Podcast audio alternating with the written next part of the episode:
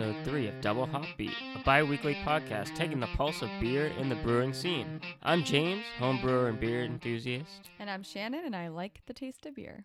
Thank you guys for joining us in our third episode. In case you missed our last episode, we shared how to pick a brewery, some tips about when you go to a brewery, what you can say, what you can do, but it's really whatever the hell you want, you know? It's all about your experience. And we're also here to share some homebrewing updates and brewery patron fails, so uh, feel free to enjoy the ride with us. Yeah, we're also going to be touching on news topics um, and sharing some of our encounters with other people at breweries throughout the course of this podcast. Uh, so, this week we're going to discuss tips on how to start home brewing. But first, uh, I have a news update, an interesting article I found in the Denver Post. So, would you like to hear about it, James? Yeah, let's go. Rock on. Okay. Uh, rock for the Rockies? Was that a. Exactly. Was that a, was that a you, pun? you got it. You got it.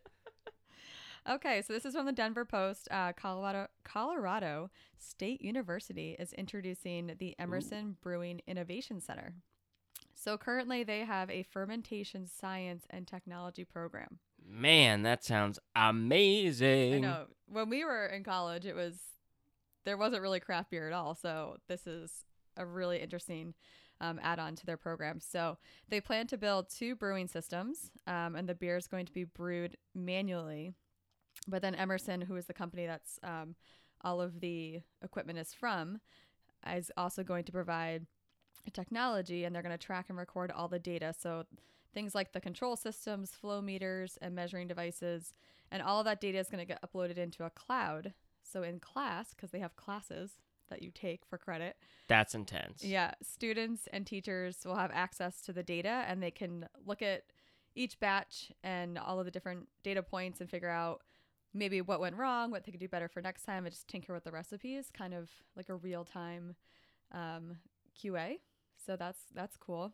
So it's kind of like what I do right now with my tilt device yeah. that I put into my fermentation buckets, and I can it pulls up, tracks the temperature, the gravity, and everything, and I can see a graph. It makes it for me, and uh, yeah, yeah, who is awesome. Tilt is not a sponsor of this podcast. This is a non-sponsored plug for Tilt. But Tilt, if you're listening to this and would like to sponsor us, please reach out. We're at doublehopbeat at gmail.com. Yeah. Uh, so this program is going to help students experience industry standards and um, get to interact with real-time quality control. So I thought that was really interesting and something that I haven't heard of at other schools before. So. And that's that's great. Like educating people at that stage, like that's awesome. That's like the prime target of where it should all begin. Mm-hmm. And just a quick update on the Pink Boots beer that I helped brew. Oh yes, tell us um, all about that. At Craft Roots Brewery in Milford, um, the feedback we've gotten on that brew is so well received that uh, we might brew it again, and uh, it's it's really great. And the proceeds to that beer also went to a foundation, right? Yeah, it went to Pink Boots Society, so it helps educate women and to get into the industry and it's it's really meaningful and a great great cause and organization. Cool. Do you have any brewing updates for us today, James? So I was able to CIP or clean in place as we discussed last week. CUP. ah. I'm five years old. Uh, my brewing uh, fermentation tank that I had just got for my 30th. Um, mm-hmm. So that was really awesome to be able to do that and essentially I just used a pump and made a essentially a loop, and I put in uh, the solution to clean my tank and make sure it's all ready to go for my end game porter. With that hot acid. Yeah, with the hot acid, it worked out great, and then I put sanitize ran sanitizer through it, and then cold water at the end to flush it all out. So it's ready to rock. What about rock tonight? I know. Great. Well, I can't wait till you brew the next beer so I can drink some. Okay, so tonight's main discussion is going to be how to get started in homebrewing. So we're going to get right into it tonight.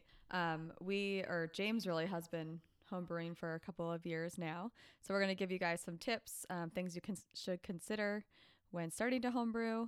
And one of the main reasons we decided to start this podcast was to give those who are interested in homebrewing but haven't had any experience in it more information on how to do that. And there are some things you should need to consider before you start homebrewing that you might not expect. So, James, do you want to give us a little background on how you started home brewing and a story? Definitely.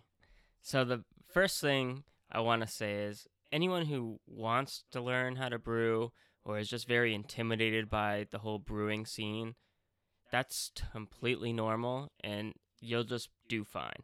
So, the first tip I have is just know what your budget's going to be um, and have realistic expectations. So, what I mean by that is what you want to do, or is what I started with, was just go. I went to my local homebrew store and said, I'm a novice. I, I love beer. What do you recommend for a kit that has the best bang for your buck on uh, what all the ingredients I need and everything to kind of get me started? And I actually still have that kit box and the instruction manual that came with it. I'm so glad you saved that and took up space in our home with an empty box that we don't need. But hey, I knew I needed it at some point, so here we are. Um, so essentially, I got a what's called an extract kit, and that's what they recommended for someone who's just getting into it. That really you're about gonna spend anywhere probably a hundred dollars all in. That includes your probably forty dollar kit that has your all your ingredients in it, has bottle caps, um, your priming sugar that you need to put into the bottles to make sure it gets carbonated, has your hop pellets, has your malt extracts, um, and they have it for all different styles. So the style that was recommended to me was an amber ale because of the fact of the storing of the beer, why it ferments. So they said, "Oh, do you have a nice garage that you can put it in that's going to keep cold temperature, relatively cold temperatures?" I'm like, "Nope, don't have a garage." So they're like, "Okay." So they recommended the amber ale just because it's very basic, a simple, well, not simple, but it, it's a very It's easy good beer to get started. beer. Exactly. Okay. Um, so I got started on that, and it lists all the things you need, um, and some extras that didn't come in the kit, like I mentioned in episode one, I believe, of a plastic bucket you can use that you can get at any um, Home Depot or any other Ace Hardware or anything like that, or you could get it from the homebrew shop as well, which I did at the time because it came in also a kit that had everything for the fermentation side. Um, so that's how I got started. And that was just basically you have a lobster pot or a kettle, as we call it, a five gallon kettle, and it's just all on your stove that you're able to do this. Are there any tips for when you first start brewing? Maybe some mistakes that you made that you would caution people if they are going to get the kit, things that they need to think about um, and maybe plan for and not jerry rig at the very last minute? Or MacGyver it, as you'd say. Uh, so I would say number one, once you get the kit that has the instructions in it, make sure you read through those instructions ahead of time and become familiar with it, so that the, when the time comes to do the step by step process, you're not fumbling around to try and make that happen. And that's just easy prepping ahead of time. So have your bottles ready, have them sanitized in your sink. Um, get a good brewing partner. So for me, my first brewing partner was my d- father, so that was kind of cool. Um, but just someone that can help you along the way. If you want to do it by yourself too, like rock on. Again, I'm going with that tonight. Just it's my catch on phrase. Rock on, hop star. You know, go for it. Um, yeah, definitely. Uh, that's something I would recommend. Read ahead of time. Um, have everything laid out before you're gonna start, and make sure you have enough time to actually complete it, because it could take anywhere from six to eight hours. So what I've noticed is from the very beginning that it, you need to definitely have enough time to do this. And it's not just the actual brewing day. It's like you said, all the prep work that goes into it. And I think that really improves the quality of the beer if you do take the time to, you know, sanitize everything and get everything prepped. Uh, because I'm not gonna lie, your first beer was disgusting. It it was so bad I couldn't drink it. I like was just so proud that I made something that I want to share it with everybody. And yeah, I don't know if I'd recommend Yeah, and I think it's also that's you bring up kind of a good point. The fact that you're proud to make it. I think if you're making your beer for the first time, it's not going to be perfection. It's going to take a while to really hone your skills and get your beer to where you want it to be. So I think it's important to remember that your first beer is not going to be something you can put on the shelf and sell to people. It's probably going to be a mess. It's probably going to be a disaster, but it's the first step to getting into home brewing. You just got to get out there and do it and try different things every time and take notes. I think is another thing. That's definitely something I I marked up my recipe that I had in the first one of just things to consider next time if I want to make it again, to remember to do this, mm-hmm. or when they say to add, you know, heat up the syrup ahead of time to make sure you actually do that and don't cut corners in the recipe. Yeah, and you even now have a brew journal that my lovely mother got for you. Or I guess both my parents, but really my mom. My family's just very supportive of my brewing and it's it's kind of funny, but But it's, a good uh, idea to keep a notebook and keep notes, um, especially that first time, so you can make sure you're not repeating certain mistakes and learning from them. And going back to the the time issue, um, I think, you know, sometimes you would start your beer and not realize it was going to take eight hours, and then all of a sudden it was you know almost ten o'clock at night and you're still cleaning up. So it's really important to think about the time. And as you mentioned, if you can get someone to help you, it's just a fun activity you could do with your friends. So if everyone, anyone else who knows interested in home brewing, you can something you can do together. You can trade off, you know, go to my house this one time, the next time we'll go to your house. Or maybe your friend has a bigger house than you and you can go there all the time. I mean, and it's all picking. So we I have mentioned all grain versus extract. So all grain typically is more in labor intensive, and it's usually requires more space because you have to get all the grains to put into uh, the equipment. Where an average person, you're gonna spend a lot more in an all grain system um, because you have to have all the physical, like 19 pounds of grain or something around that for depending on what beer you're making. So extract is really a good starting point, especially budget friendly, um, and it also is space friendly as well. So you essentially will need stovetop, a way of regulating the heat in that kettle while you make it, and then you're just transferring it from that, adding water into your bucket or your carboy. There's glass and plastic carboys as well, if that's the style you prefer. It's just like it looks like one of those Poland Spring jugs, Oh, I thought it something like that. A boy who rode in cars. It's just a term, carboy. But yeah, that, like that's a- something. Also, if you don't aren't familiar with a term in your recipe, uh, make sure you look it up. Um, I did that the first time I did it. I go, "What's a siphon?" This is What- not sponsored by Google either, but Google it. But um, that's something you definitely want to also look into is just look up the terms you're not familiar with at first and look it up or ask somebody at the homebrew store or there's plenty of things that you can look up. So definitely give it a whirl and um, don't be embarrassed by it being awful. I wasn't. Uh, my mom was the only one who actually drank it, but Shout out to mom. shout out to mom. Moms everywhere. okay. brew moms. Hashtag brew moms. Okay. Uh, so I also think space is something you need to consider when you are doing this because our house is not that large. And you're frequently talking about a brew shed that apparently we're going to someday own in our backyard. Um, so I think assessing your space and making sure you have enough space and somewhere, like you said, to store. Because I asked you when you first went in if you were if you had a cool, you know, garage that was going to stay relatively cool stored in. So you really need to look at your space limitations and kind of tailor your beer around that as well. And it's also very doable in an apartment.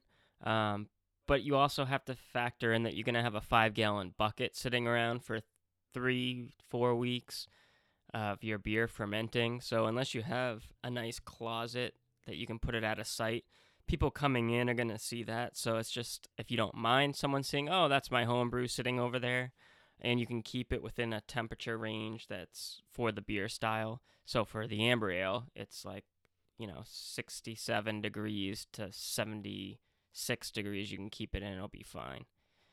Um, but lagers are usually co- a lot colder, so you have to keep it consistent.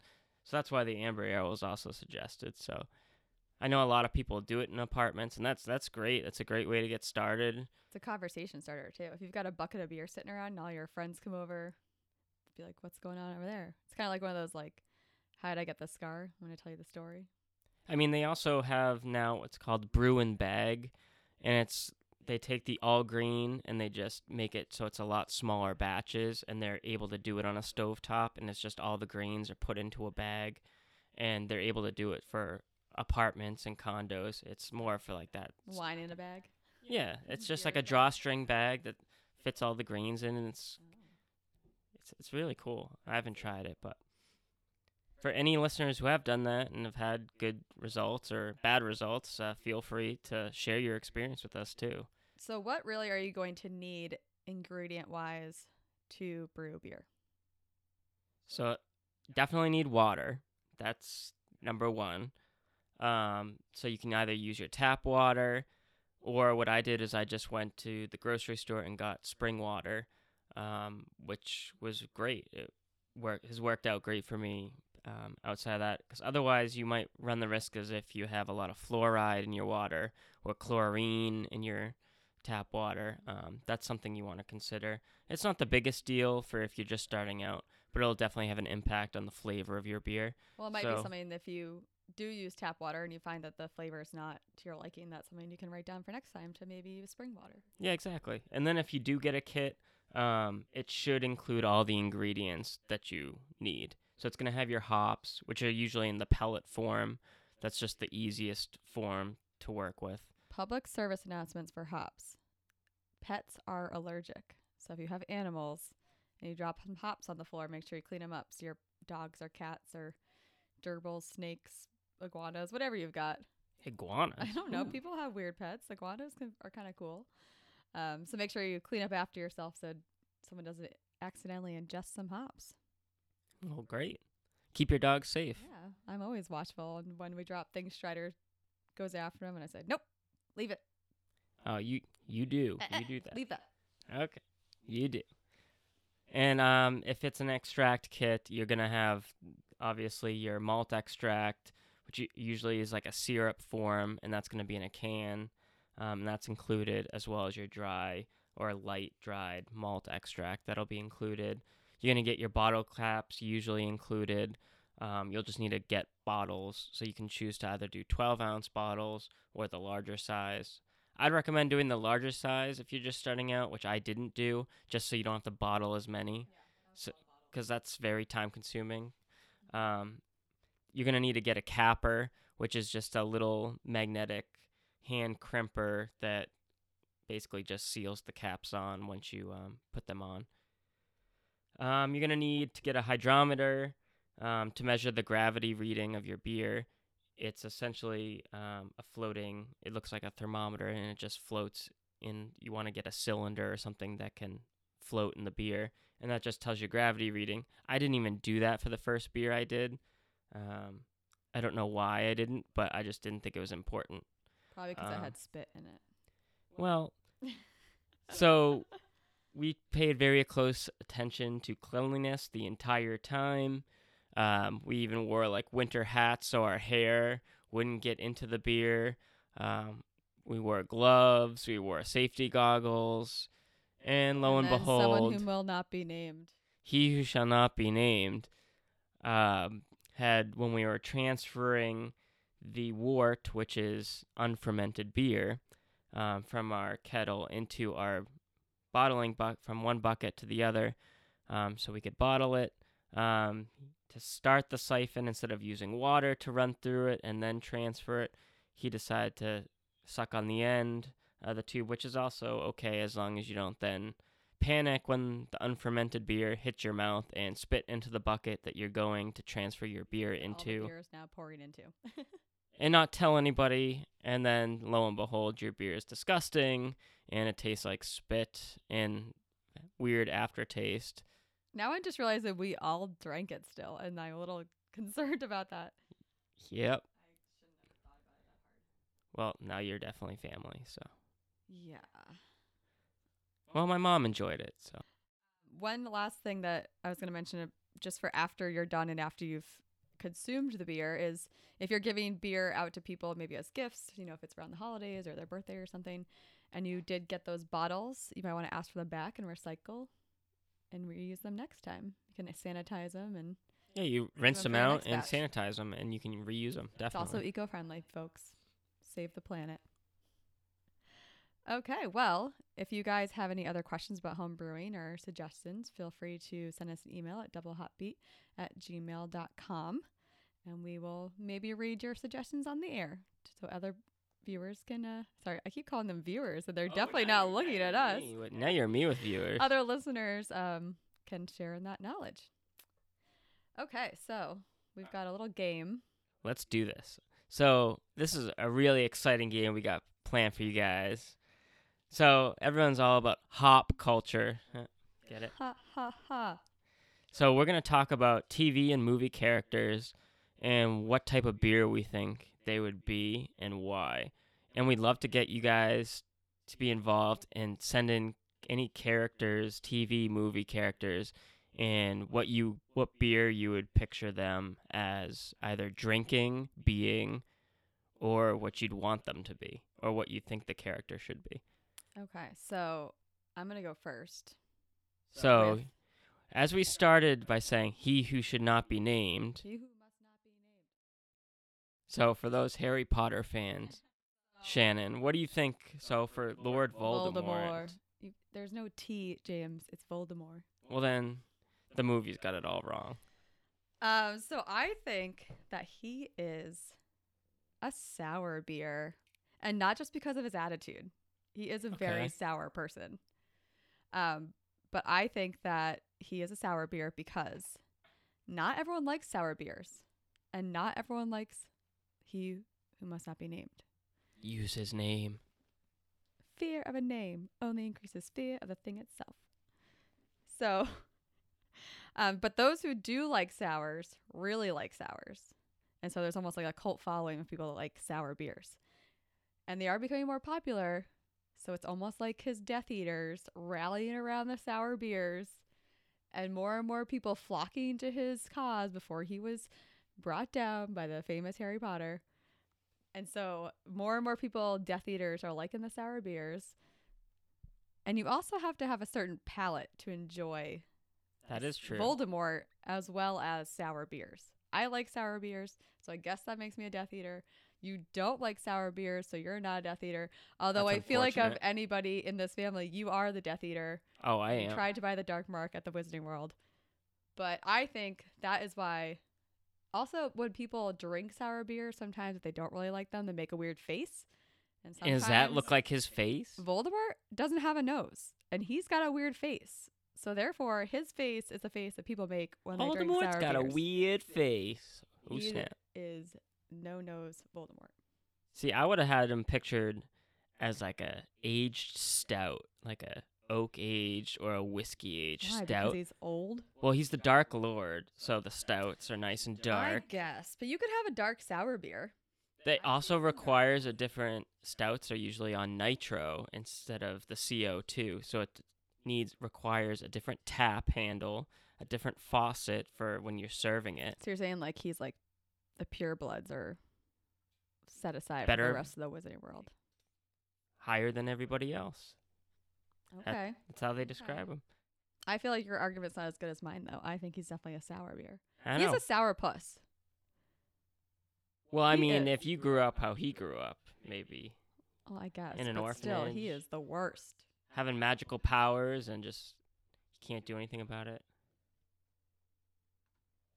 True.